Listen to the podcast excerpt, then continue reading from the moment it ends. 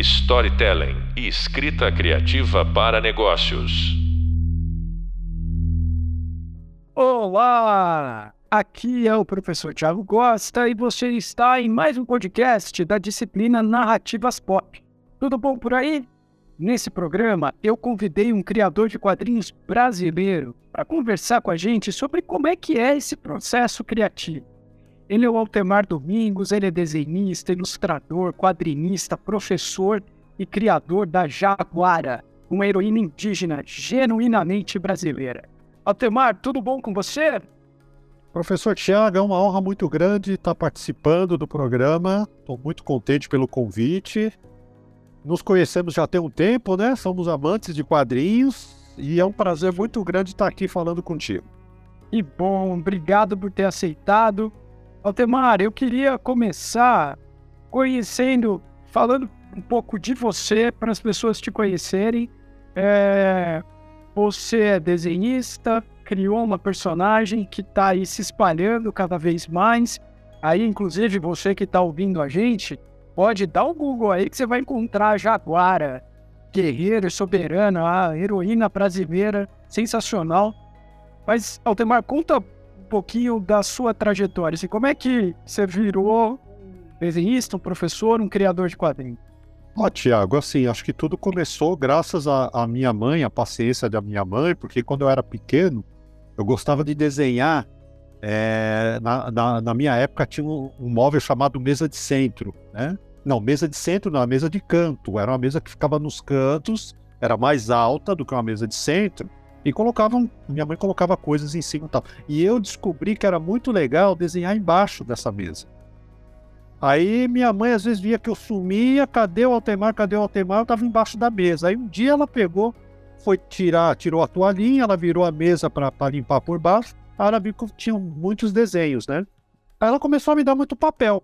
Aí eu comecei a desenhar. comecei a desenhar mais. E aí, quando eu tinha 12, 13 anos, eu comecei a, a, a brincar muito com os bonecos, né? Tinha muito boneco do Transformers naquela época. Eu cheguei a brincar com o boneco do Falcon. Quem quiser dar um Google aí, é antigo, mas Tio Falcon, você, você é criança que está nos ouvindo. O Falcon é a origem de um outro boneco que talvez você também não conheça, que são os comandos em ação, o G.I. Joe. Nasce com o Falcon e aí depois vai para os outros bonecos, vira desenho animado, vira quadrinhos, tudo sempre leva para os quadrinhos. Exatamente. Então eu tinha, eu tinha o Falcon, aí eu tinha uns bonecos do Transformers e eu começava, eu gostava muito, sempre gostei muito de desenho animado. E eu começava 12, 13, até os 14 anos, não tenho vergonha de falar, não. É, eu ficava brincando com esses bonecos de. Sempre inventava alguma aventura. O monstro era uma boneca que eu pegava da minha irmã da Emília, do sítio do Pica-Pau Amarela, era o um monstro de tudo. E eu fantasiava essas brincadeiras. E eu comecei depois a, a criar os personagens e começar a colocar no papel. Comecei a ler com Maurício de Souza, e comecei a ler também as revistas do Homem-Aranha na época da RGE, na década de 80. Na verdade, eu comecei a aprimorar minha leitura com, com os quadrinhos, né? Então era muito Maurício de Souza, as revistinhas da RGE, depois o formatinho do Abril e aí foi. E ah, então eu comecei a criar minhas personagens a partir daí, né? E comecei a trabalhar em, em confecção. Ah, era isso que eu ia dizer. E aí você como é que isso vira? Aí você foi estudar desenho? Como é que aconteceu? Então, aí eu comecei a trabalhar desde os 12 anos, né? E, mas assim, eu trabalhava com algo que não tinha nada a ver com desenho. Aí até que um dia eu peguei e pensei, bom, eu vou começar a desenhar meus personagens e comecei a criar eles, né? E eu cheguei a fazer um curso em 94 no Senac, curso de três meses, um curso de quadrinhos lá no Senac, no Tatuapé, em 94. E nesse mesmo ano eu, eu visitei, através do Senac, a redação da Abril Jovem, lá na Bela Sintra. Conheci o Sidão, conheci todo um pessoal aí que depois vieram a ser meus amigos pessoais anos mais para frente, né?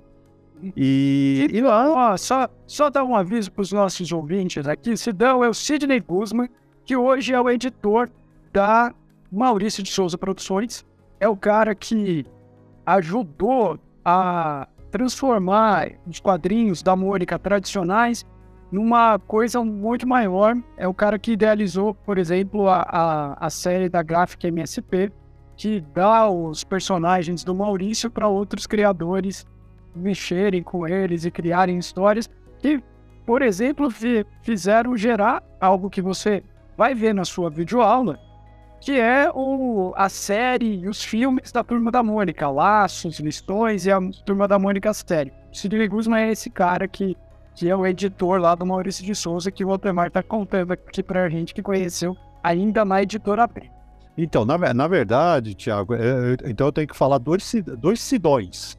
Eu conheci o Sidney Guzman, que foi através. Aí eu já tinha lançado a Jaguara quando eu conheci. Na editora Abril, na verdade, eu conheci o Sidão, que é o Aparecido Norberto, que ele é desenhista, capista, era capista. Então eu, eu, eu, eu, lembro que eu estava na redação e eu vi ele desenhando a capa do, Zeca, do tio Patinhas com grafite azul. Eu nunca tinha visto ninguém desenhar com grafite azul. Aí eu encostei do lado dele e comecei a ficar perguntando: sabe aquele menino chato? Fala, olha tio, como é que você faz isso? ele me enche o saco até hoje, porque eu, é, hoje ele é meu amigo pessoal, né? Então, essa visita na redação da Disney, ela me abriu, eu falei, não, eu tenho que criar minhas coisas. E eu fui trabalhando, eu comecei a trabalhar com agência de publicidade, e eu fui desenvolvendo meu personagem. É, aí chegou em 95, foi aí que eu falei, agora eu quero criar uma personagem, uma guerreira, uma heroína. Aí eu tinha como base a minha mãe, minhas irmãs, minha madrinha, né? E então eu comecei a como que eu ia fazer isso, tal. Aí eu criei a Jaguar em 1995, né? E depois de 10 anos, porque naquela época, Tiago, não era tão fácil você publicar, porque não, você tinha que fazer o portfólio, pôr embaixo do braço e visitar as editoras na, na sola do sapato, né? Igual dizia. Então você ia com a pastinha lá, mostrava, e eu fui uns seis anos fazendo isso, até que eu consegui fechar um contrato com o JP Martins lá na Via Lettera, né? E com a Mônica Seikman, que é a dona da editora, então eles gostaram do projeto e em 2005 eu realizei o sonho de lançar a Jaguara, que inclusive foi lá no. Foi um lançamento muito legal que eu consegui lá na Gibitec em Fio, lá no Centro Cultural Vergueiro, né? Então foi muito legal, assim. Que legal. E é. Bom, tenho a Jaguara, inclusive, é, você que está nos ouvindo aí, aluno que está nos ouvindo, é, e procurar a Jaguara por aí, você vai ver que a Jaguara, é, o estilo de desenho do Altemar, é, quando ele diz que criou ela em 1995, ela tem muita influência do, do tipo de desenho que estava forte naquela época, né? Joy Macy. Todd McFarlane, essa galera, né? Mike Deodato fazendo Mulher Maravilha. Isso. O Greg Capullo, eu me baseei muito em desenho do Greg Capullo e o John Buscema. Ah, pô, John Buscema é um clássico, né, cara? E aí você tava falando que você começou quadrinhos com Homem-Aranha. É, nessa época, o John Buscema fez Homem-Aranha, mas fez muito Vingadores também, né? Então, pegou essa bem essa. Esse, esse Homem-Aranha, Thiago, da, da época da, da RGE, eu, eu, peguei muito desenho de um desenhista chamado Ross Andrew e roteirizado pelo Roy Thomas. Muita coisa Roy Thomas, Stan Lee, o próprio Stan Lee. E o que me marcou muito nesse traço do Ross Andrew é que ele fazia aquela sequência de movimento do Homem-Aranha tudo no mesmo quadro. Então ele começava o movimento, três, quatro, aí ele terminava o movimento na mesma cena, sabe? Aí isso daí depois foi repetido pelo Frank Miller e depois outros desenhistas aí mais para frente. Rosandru é um cara que antes de desenhar Homem-Aranha desenhou por mais de 10 anos o Superman. Exato. É, e aí ele fazia essa e era conhecido por isso mesmo, assim, pegar no mesmo quadro uma cena do Superman voando, por exemplo, e aí ele fazia um movimento, ele dava a sensação de movimento pela, pelo desenho que ia mudando pequenas partes, né? E aí passava, você via o Superman voando num desenho parado. Isso é muito mágico, né, cara? É quase uma intercalação de animação tradicional, né? Que você tem as poses, aí você põe as poses chaves, era mais ou menos isso. Ele criava poses chaves no mesmo, no mesmo, no mesmo quadro, assim. É muito legal. Você via isso muito no Demolidor do Frank Miller. Muito, Sim. muito. muito. Ele repetiu muito isso. É, esses heróis assim. E aí a Jaguara nasce. Conta um pouquinho quem é a Jaguara, para quem tá ouvindo a gente é, e quer conhecer essa personagem, quem é a Jaguara? Olha, então, aí como eu disse, ela foi muito baseada nas mulheres fortes na, da, que influenciaram a minha vida, né? Aí depois veio minha esposa, hoje minha filha. E então em 95 eu queria criar uma heroína. E eu pensei que eu já tinha na cabeça que teria que ser totalmente nacional. Aí eu fui por caminhos óbvios, né, Tiago? Então, assim, nacional, guerreira, é um guerreiro indígena, legal. É... Aí eu precisava do nome, né? Acho que tão importante quanto você desenvolver um bom personagem, isso eu sempre falava para meus alunos também, é você pensar no nome, você pensar na sonoridade dele, né? Qual público que você quer esse personagem? É um público totalmente brasileiro? Ok, então você escolhe um, um nome assim, totalmente brasileiro. Ah, eu quero que um dia minha personagem seja ganhe o mundo. Então você procura um nome que tenha uma pronúncia que não seja tão difícil em outros países e tal. Então eu fiquei um bom tempo. Eu criei a personagem primeiro e o nome eu fui, fui pensando. O primeiro nome que me veio na cabeça foi Haloa. Só que aí depois eu descobri que era um comprimento havaiano, né? Então não, não servia. E aí em 96 eu peguei, já estava com a ideia dela na cabeça, alguns primeiros esboços, e eu descobri pela lista telefônica que tinha um curso de tupi antigo na USP, lá na área da Fefelete. Aí eu pensei, eu vou lá na USP, né? Peguei o busão, fui lá na USP com meus desenhos. Falei, eu vou tentar conversar com algum aluno para ver se eles me ajudam a desenvolver um nome para ela. Pela minha felicidade, eu, eu tentei abordar uns três, quatro alunos que não quiseram saber de conversa, mas o próprio professor do curso, ele me recebeu. Me recebeu, inclusive, na sala dele, que é o professor Eduardo Navarro, que é um dos maiores especialistas em tupi antigo no, pra, no Brasil e no mundo, né? E ele foi o cara que falou: Eu adorei sua personagem, eu vou te dar uma lista de nome. Nossa, era tudo que eu queria. Ele me deu vários. Né? Entre Nijara e Jaguara. Aí quando a gente pensa em sonoridade, por mais que o significado não tenha nada a ver, eu achei que Nijara ia cair muito na piadinha, o brasileiro é muito piadista. Sim, tem, você tem então, razão. E a gente tem que. Acho que é uma coisa importante, né, Altemar? Pensar que assim, nós estamos criando personagens, estamos criando histórias, hum. é, mas a gente precisa pensar no aspecto comercial, né? Exatamente. Isso não, não diminui nada a arte, né? Exatamente. Então ficou Nijar e Jaguara, mas aí Jaguara, aí o, o, o professor me dava a tradução, né? Jaguar é, é, é filha da onça, ou aquela que é da onça. Falei, pô, perfeito, é isso aí mesmo. Eu queria já, na indumentária dela tinha pele de onça e tal. Falei, é, ficou Jaguara. E aí eu criei depois um logo, que é uma outra coisa que a gente tem que tem que é, desperdiçar, não, que você tem que investir um tempo no desenvolvimento, você tem um nome, você tem a personagem, mas você tem que ter um logo, um logo legal, representa a personagem, aí você tem que estudar alguns elementos que tem a ver com o universo da personagem, o que ela faz, o poder que ela tem, enfim. Aí eu criei um logo dela que eu nunca mexi, né? Para mim ficou perfeito do jeito que está até hoje. E, e a partir daí, aí com a ajuda do professor, eu tinha muito na minha mente, Tiago, que eu queria também que não fosse só uma leitura rápida de quadrinhos, sabe? Eu queria acrescentar algo. Eu queria, eu gosto muito da nossa da nossa cultura, principalmente folclore. Então eu queria que tivesse alguma coisa de língua indígena, só que eu não sabia nada. Aí o professor falou: olha, a gente pode fazer um bem bolado. Então, o que eu combinei com ele era o seguinte: eu fazia os diálogos dos personagens indígenas, passava para ele, ele transformava para o português que o índio fala, porque muitas das palavras em português que nós temos, como por exemplo mesa, não existe no vocabulário indígena, porque não é, um, não é algo que é comum para eles. Então o professor ele fazia essa adaptação para o português e eu pedia para ele manter algumas palavras e expressões em tupi antigo. Tupi antigo, para quem não sabe, era, foi a língua oficial do Brasil até meados do século XVII. Inclusive os jesuítas eles tinham que eles tinham que aprender o tupi e passar para os portugueses, exatamente porque era a língua que é, tinha muito comércio, né, envolvendo a, áreas indígenas e tal. Então, é, o português, ele tinha que saber um pouco de tupi, né? Então, isso até, acho que no começo do, do século XVII, ainda era que, meio que a língua oficial aqui Brasil. Olha, olha, e acho que isso é um outro ponto importante, né? É, você quer escrever uma história que seja significativa, que tenha peso, que e, mais do que isso, que você se sinta orgulhoso daquilo que você fez, precisa fazer pesquisa, né? Exatamente, exatamente. Estudar, não é só sair fazendo, né? Exatamente. Aí nisso, né, Tiago, e na época, por incrível que pareça, não tinha internet, cara. Então, é, não tinha, tava, tava, sabe, aquela discada lá do IG, aquela coisa toda lá, tava começando, cara, aquilo lá. Hoje eu falo isso pro pessoal de menos de 30 anos, eles falam, mas como é que existe um mundo sem internet? Mas não tinha.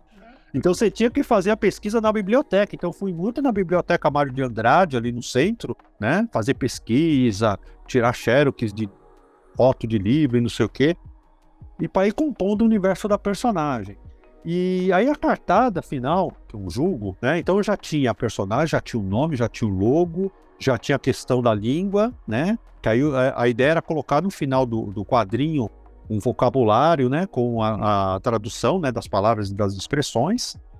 E aí eu queria acrescentar os inimigos, que é outra coisa que a gente tem que pensar muito quando a gente cria personagem. Então é personagem principal, protagonista, você tem que ter bons antagonistas. Assim como o Batman tem vários, né? Homem-Aranha tem vários. A medida do herói é o tamanho do vilão que ele enfrenta, né? Exatamente. Então, assim, é, então eu falei, bom, óbvio que ela vai lutar contra tribos indígenas, não sei o que, tarará, animais, etc., porque a, se passa na floresta a história. Mas eu falei, eu queria alguma coisa mais sobrenatural. Né?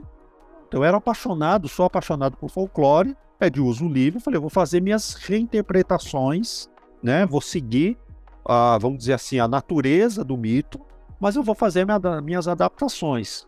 Aí eu comecei a introduzir personagens do folclore. O primeiro que eu fiz foi o Saci. Aí eu tirei o Pererê, que foi uma coisa do Monteiro Lobato, e para quem não sabe, o Saci Pererê tem mais de 50 versões espalhadas pelo Brasil. E eu estudei muito os livros de um, de um pesquisador chamado Câmara Cascudo, tá? E então eu via que tinha contos do Saci, versões do Saci do, da região sul até norte e nordeste. Aí eu peguei uma do Sul, que o Saci do, do Sul, ele tem alguns contos dele, algum, é, é, é ele tá muito mais próximo do Coringa, do Batman, do que daquele Saci Pererê do Monteiro Lobato. E eu falei, cara, era isso aqui, porque eu queria uma versão um pouco mais adulta. Aí nisso eu queria dar um superpoder para ele, né? Então o gorro dele, nessa versão do Saci, o gorro dele é mágico. Eu falei, eu vou estender um pouco isso. Aí vem a influência do quadrinho na época. Na época, quem fazia muito sucesso era o Venom. Então eu falei, pô, eu vou fazer a capa do Spawn, né? Falei, cara, é isso. Então o gorro dele vai ser mágico, ele vai ser uma coisa meio viva e vai transformar ele em qualquer animal que ele quiser. Ele vai ficar com aquele design, aquelas pontas, aquela coisa toda, mas ele sempre vai manter a cor vermelha. Então esse, o Saci é meu, assim, é meu antagonista preferido do universo da Jaguar. Eu introduzir Tupã, é, Mapinguari, a Mula Sem Cabeça, o Curupira, né? É, o Caipora. Então, todos esses personagens, o lobisomem, eu acabei de. Tem uma história que eu vou lançar agora na Contos da Jaguara 3, que é com um lobisomem, né? Então, é, aí eu comecei a falar, pô, é, é isso. Então, olha, nessa aqui eu sou, eu sou fã da, eu sou fã da Jaguara e, e também eu, quem me dá medo ali é o Saci. É o saci. Eu, eu gosto mesmo de quando o bicho pega contra o Saci. O Saci é danado, gente. É. Um atrás aí, descobrir mais da Jaguar, vocês vão ver que o Saci é danado. É, existe é, Altemar. E aí você fez desse processo todo, e aí como é que como é que isso chega até você publicar a primeira história? Ah, legal. Então, aí, aí eu comecei, Tiago, isso foi entre 95, né, quando eu criei, aí em 96 eu conheci o professor Eduardo Navarro, Aí eu comecei a desenvolver mesmo. Aí eu fui desenhando, desenhando. E a princípio eu queria lançar quatro edições, porque era, era muito comum nessa época você ter as séries, né? As, os quadrinhos seriados, né? A primeira edição, segunda. Eu, eu tinha isso na cabeça. Mas aí foi na Via Letra que falou, cara. Aí o JP chegou para mim e falou: Temar, isso tem que ser one shot. Falei, tá, eu, me explica que é uma edição única, cara. Mas aí vai dar mais de 100 páginas. Falou, eu aposto que vai dar certo. e tem que ser colorida. E eu queria colorir. Não, eu também acredito que tem que ser colorido o seu material. Pô. Então foi o editor certo, depois de muitos anos, né? Vasculhando e saiu exatamente do jeito que eu queria. Então saiu com 128 páginas, totalmente colorido, formato americano, né? Papel bacana, legal, né? E aí em 2005, aí finalmente eu lancei, né? Foi lá no, na Gibiteca em fio.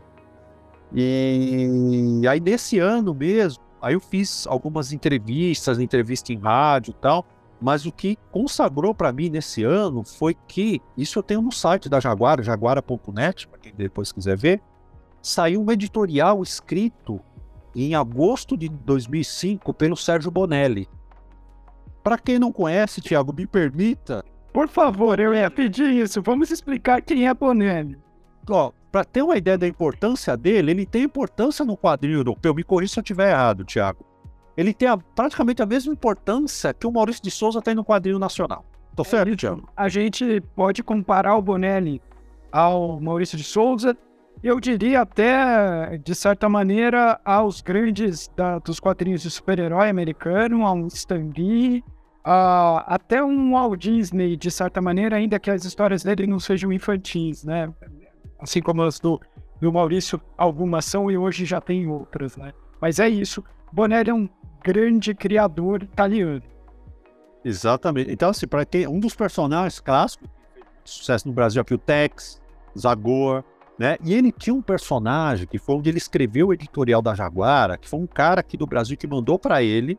Ele se apaixonou pela minha personagem e, eu, e ele escreveu esse editorial numa revista do personagem chamado Mr. No. O Mr. No, para quem não conhece, é um personagem italiano, só que as histórias do Mr. No é, ocorrem no Amazonas. Porque o Sérgio Monelli, ele é apaixonado pela cultura brasileira, para quem não sabe. E é curioso isso, Tiago, que ele me deu um espaço, porque essa revista dele foi na Mr. No de agosto de 2005, ela circulou a Europa toda, porque a Bonelli distribuía na Europa toda, né? E é, e é curioso porque assim, ele foi, ele era um cara que se mostrava muito mais apaixonado pela cultura né, nacional do que algumas pessoas que me entrevistaram aqui do Brasil.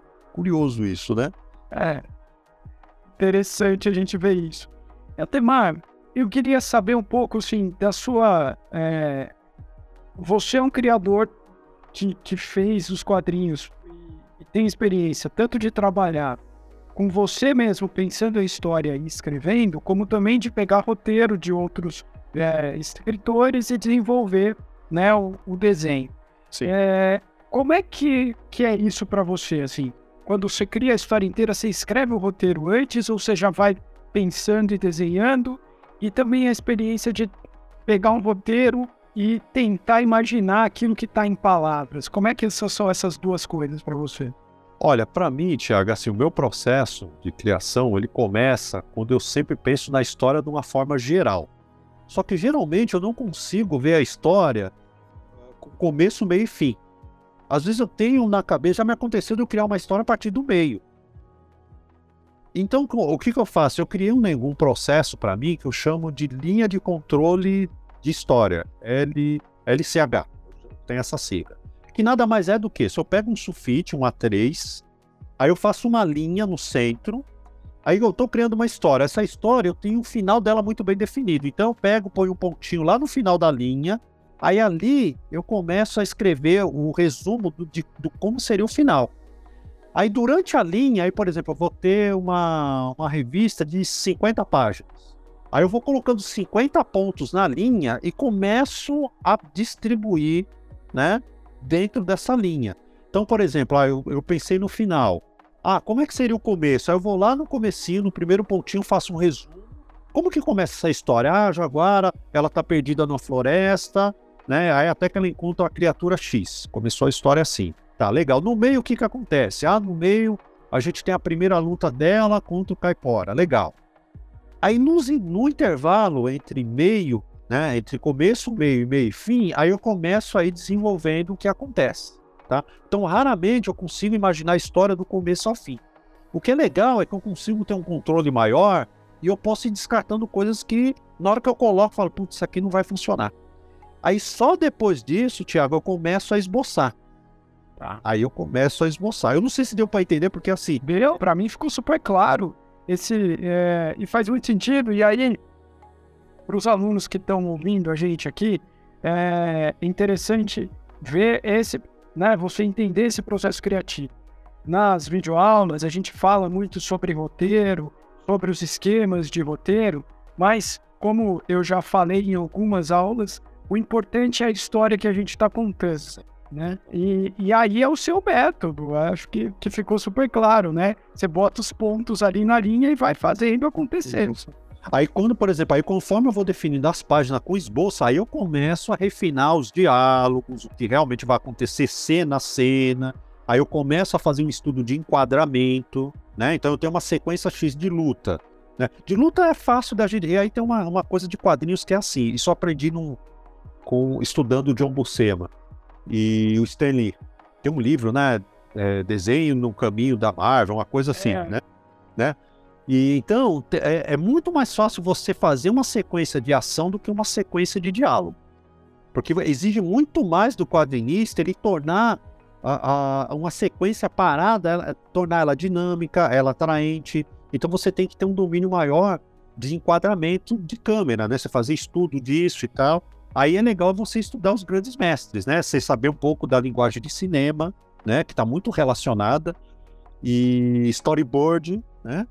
Aí você vai, aí página a página, Thiago, aí eu vou esboçando, vendo o melhor enquadramento e vou refinando os diálogos.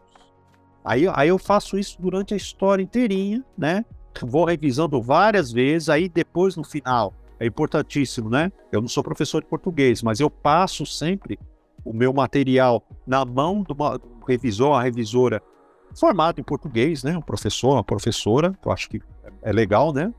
E depois passa depois na mão pelo, do professor Eduardo em questão lá dos, dos diálogos em tupi antigo. Maravilhoso. E aí, e pô, você tem um método super bem definido na sua cabeça. E quando você recebe um roteiro de outro de outro criador para você fazer, é, e aí, importante, quem está ouvindo a gente, tem dois grandes modelos de roteiro de quadrinhos. Tem o roteiro, o, o, estilo Marvel. O estilo Marvel é uma linha geral. O Stan Lee escrevia muita coisa. Pensa que, assim, nos anos 60, o Stan Lee escrevia todas as revistas da Marvel quase que sozinho. Aí depois ele recebe lá o, o Jack Kirby começa a trabalhar com eles. E, mas o Stan Lee escrevia tudo. Então ele não tinha tempo de ficar né, detalhando quadro a quadro que ele ia lá e dava uma geral na história, entregava para o desenhista, o desenhista definia como é que ele ia fazer essa divisão, que o Stefano acabou de comentar com a gente, né? E fazia. O outro é o que a gente chama, tem gente que chama de full script, que é um roteiro que diz quadro a quadro, então você começa lá o roteiro, página 1, quadro 1, ah, e aliás, você começa e diz página 1, cinco quadros. Quadro 1 um, acontece isso, quadro 2 acontece aquilo. É, quando você pega um roteiro, Temar, como é que é para você que tem um processo criativo tão bem definido? Olha, Tiago, eu já peguei algumas vezes, né? Tanto para quadrinhos, ou às vezes até para fazer livro infantil, né? Que é, é, um, é, um pouquinho parecido. Mas no de quadrinho, eu já peguei esse roteiro, né? Que você que ele é totalmente detalhado. Aí, assim, criativamente, não é que a gente fica podado. Criativamente, a gente fica condicionado a desenhar do jeito que está ali. A, a parte, acho que é onde a gente pode colocar a nossa criatividade, é exatamente na forma que você vai ilustrar. É, porque geralmente até o próprio enquadramento já está definido nesses roteiros, uhum. né? Então você segue ele acabou. Você está sendo pago para isso, acabou, né? Então, onde você vai poder pôr um pouco da sua arte é no seu traço em si e algum detalhe, alguma sutileza que você pode ir acrescentando na cena. Claro, sempre, é, eu, pelo menos eu sempre fiz isso, sempre comunicando o roteirista: olha, eu vou colocar um. O que, que você acha de pôr um easter egg aqui? Ah, aqui, ao invés de colocar um poste, eu vou colocar um poste, mais alguma coisa aqui para ornamentar melhor e tal. Então, eu, eu, eu com esse roteiro tão definido, eu, eu costumo trabalhar dessa forma. Mas no geral, você, você segue o que está ali. Não tem para onde uhum. você correr muito. Quando é algo parecido com o que Stan Lee fazia, é, ele acabava dando um pouco mais de liberdade para o quadrinista, né? Acho que era por isso que ele fazia uma dupla tão legal com o John Buscema, porque para mim ele é um mestre, ele é um mestre em enquadramentos. É ele, a, o Greg Capullo é outro que segue ele, exatamente. Então, por isso que o traço do Greg também me, me- sempre me, me, me atraiu bastante. O- ambos têm um enquadramento muito legal. Então, é, esse tipo de roteiro, ele certamente ele dá mais liberdade criativa. Eu entendo que só que a cobrança é maior, porque se você faz uma sequência, faz, de repente, tem a questão também de vender, né? Ah, você faz o roteiro, tarará, tarará, tem que vender, né? Então, isso faz parte, é um, é um produto, é um comércio e etc, né? Então, eu acredito que nesse roteiro que é um pouco mais livre, eu, eu acredito que a cobrança é um pouco maior em cima do artista, do desenhista, Sim, né? imagino que sim. Agora, aquele roteiro que é fechadinho, você segue, se dá algum BO, alguma coisa, o roteirista, ele acaba dividindo essa, essa parcela contigo, assim, sabe? É, é isso mesmo. É, só dando a dica aí para quem, é, além de criar histórias na escrita, tiver interesse em desenhar, o livro que a gente citou é o Como Desenhar Quadrinhos no Estilo Marvel. É isso, É o- exato. É um livro do Lee e do John Buscema. São esses, essas grandes referências que a gente não consegue fugir Não tem como. não tem como, né? O Stan Lee, grande nome aí, criativo. É, Stan Lee, ah, assim, tem o mérito dele como criador, mas ele tem um mérito muito maior de ser um cara que entendia o que, que o, o público queria. Exatamente. É, essa parte comercial, assim, o cara sabia, não, o que que tá acontecendo no mundo. E acho que essa é uma dica interessante, assim, também para quem quer criar, né? De olha o seu interesse pessoal e como é que o seu interesse pessoal se encaixa no mundo, né? E, a- e, e era esse foi um dos motivos que eu te convidei, Altemar, porque é, eu, eu vejo ó, a- o seu quadrinho desse jeito, assim, pô, vamos valorizar a cultura brasileira. Eu quero fazer uma história de super-herói, eu quero fazer uma história de uma mulher fortuna que senta a mão nos bandidos. Mas, pô, eu não preciso fazer a Mulher Maravilha, eu posso fazer uma indígena, né? Exatamente. Aí tem uma coisa, Tiago, que isso daí eu fazia muito, eu criei inclusive palestras referente a esse tema. Era, era, existe ainda, hoje diminuiu bastante, tá? Mas uns anos atrás existia um preconceito muito grande do próprio público brasileiro com seus personagens, principalmente heróis. Você sabe que tem um movimento aí nosso aí de alfa e etc, que é vários heróis. Então a gente enfrenta muito isso, hoje diminuiu bastante. Mas é assim, geralmente quando você é um criador, você, você gosta de, desse universo de super-heróis, super-heroínas, quando você vai criar algo, fatalmente você vai usar alguma referência. Aí eu sempre cito o caso do Batman. O Batman, ele foi declaradamente pelo Bob Kane, quando ele foi criado, ele usou como referência, né, o Zorro do filme de 1920, 1919, sabe? Então, um filme do Zorro, 1919, né? E aí, e a referência, é, além dessa, outra que o Bill Finger, que é o parceiro lá do, Bob Kane criando o Batman, diz que ele claramente também se inspirou no Sombra, que era um outro herói que nasceu nos, nos, nos romances de aventura que publicavam muito naquela época. Exatamente. É, era um. E aí é muito. No caso, a- o, o Zorro é a capa, né? Toda aquela. Né, essa, é, esse lance né, dramático, teatral do personagem, a capa preta e tal. E no Sombra era um milionário que combatia o crime à noite, Exato. grande detetive. É, Pô, se é o Batman, os caras se inspiraram em alguma coisa, como é que a gente vai escapar disso, né? Então, exatamente. E aí eu, eu, eu sei que também ele usava como referência o Sherlock Holmes, essa- esse lado do detetive, e o próprio Drácula também, que tem muito muitas versões do Batman, que ele é um bicho, ele é quase um bicho mais noturno, ele é um cara meio E perturbado, sabe? Então tem várias narrativas do Batman. Essa é uma das que eu gosto muito. E tem um desenhista que ele, ele faz isso muito bem, que era o Kelly Jones. É, eu ia falar isso. A hora que você falou, ele faz um Batman mais grotesco, é, a referência ao Kelly Jones. Kelly Jones com aquela, aquela orelha dele, cara, parece um demônio. Pra quem não conhece, gente, ó, Kelly Jones, ah, cara, é a versão assim mais dark do Batman, na minha opinião, assim, sem, sem dúvida. Sim, sim, e que, e que tem essa, essa referência mesmo, né? É, e acho que é importante a gente entender que referência não significa que a gente não está roubando de. Exatamente. A gente está se inspirando e a arte vive disso, vive da inspiração, né? Você vai buscar inspiração em todas as coisas que você vive da sua vida, mas de tudo aquilo que você já consumiu de outros produtos culturais, né? Não tem como escapar. Exatamente, exatamente, Tiago. E é uma dica que a gente dá, né? Porque assim, se você vai criar algo que é nacional, certamente você vai, você vai esbarrar com nomes nacionais, você vai característica parecida. Se fosse assim, se tudo fosse cópia, não existiria nenhum super-herói que voa além do Superman. Então, assim, tem cabimento. Então, eu, eu, eu, eu falo, eu falava assim nas palestras que era assim, é uma bobagem muito grande você mesmo brasileiro ficar discriminando. Ah, mas isso aqui é cópia não sei do que. Claro que tem personagens ruins e personagens bons, assim como tem na própria Marvel, na própria DC Comics, né? Então pode ser que muito, muito artista brasileiro cria personagens ruins, ok, né? Mas no geral, no geral, é uma coisa que você lê primeiro, conhece primeiro, depois você vê, aí dá opinião, sabe? Aí esse é o convite que eu também faço para o pessoal conhecer a Jaguara, né? É isso aí. Por favor, é, inclusive, vou dar a dica aí de um, de um super grupo que a Jaguara também acabou entrando.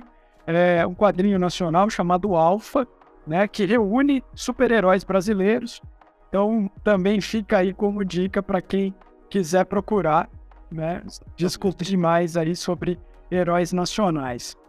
Altemar, eu queria terminar isso é, pedindo para você uma dica para quem fala, pô, eu tô aqui estudando histórias, criação de histórias e tenho vontade de fazer quadrinho.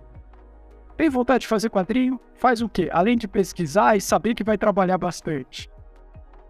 Olha, Tiago, se eu pudesse resumir hoje, para mim, acho que a primeira coisa é produza. Então, porque assim, é, é, é, a gente que cria, a gente fica muito no campo do sonho, de imaginar isso e aquilo. Acho que antes de qualquer coisa é produzir. Põe no papel. Ah, mas eu ainda não desenho bem. Bom, produza. Produza, porque a própria produção em si vai fazer você evoluir o traço. Acho que a segunda dica é pensa qual é o público que você quer. Tá? Você quer fazer um quadrinho só para mim, totalmente para mim? Ok, é válido. Ah, eu quero, eu tô pensando no público. Qual é o seu público? Do que que ele gosta? Quais são os personagens que ele já consome? Como seu personagem, a sua personagem poderia ter um diferencial, né? Acho que o terceiro é, quando você definir o seu público, defina muito bem o seu universo do seu personagem. Nele inclui protagonista, antagonista, personagens coadjuvantes. Então, o Homem-Aranha, por exemplo, e Batman são. Ele tem um universo de personagens coadjuvantes que, inclusive, tem até série de TV que eh, se baseiam nesses personagens, tá? É, os vilões. Então você tem uma linha de vilão, eu acho que fuja de você ter um ou dois vilões únicos. Acho que você tem que pensar numa galeria de vilões, né? Para que você possa compor boas histórias, né? E acho que por último é você é, aprenda com quem já faz. Aprenda pesquisando, aprenda conversando, aprenda perguntando, vá em evento. Acho que muito importante, muita coisa eu consegui indo em evento né? Aonde os caras estão, onde a Comic Con é um negócio é maravilhoso. Você vai lá, conversa, o pessoal super aberto para trocar ideia. Você consome o material do pessoal, aprende, pega dica. Eu acho que seria isso, Thiago. Maravilhoso. Eu assino embaixo. Então, quero agradecer muito, muito esse bate-papo aqui com o Altemar. E aí é assim, né? Conversa boa, passa rápido. É, Altemar, é, passou muito rápido. Montemar, obrigado, viu? Obrigado. Eu que, eu que agradeço, Tiago, mais uma vez, você, o pessoal aí do podcast. E é um prazer muito grande sempre ter a oportunidade de poder falar do nosso trabalho. Sim. É isso aí. O Aldemar deu pra gente um belo panorama do que é criar uma HQ. E com o que a gente falou aqui, somado aos conceitos que você vai ver lá nas videoaulas do Hub, do Hub Visual e também com os conceitos que a gente vê no Hub Leitura, eu tenho certeza que muita ideia já está nascendo aí na sua cabeça. Continue avançando nos seus estudos e a gente se encontra no próximo programa. Até lá! Storytelling e escrita criativa para negócios.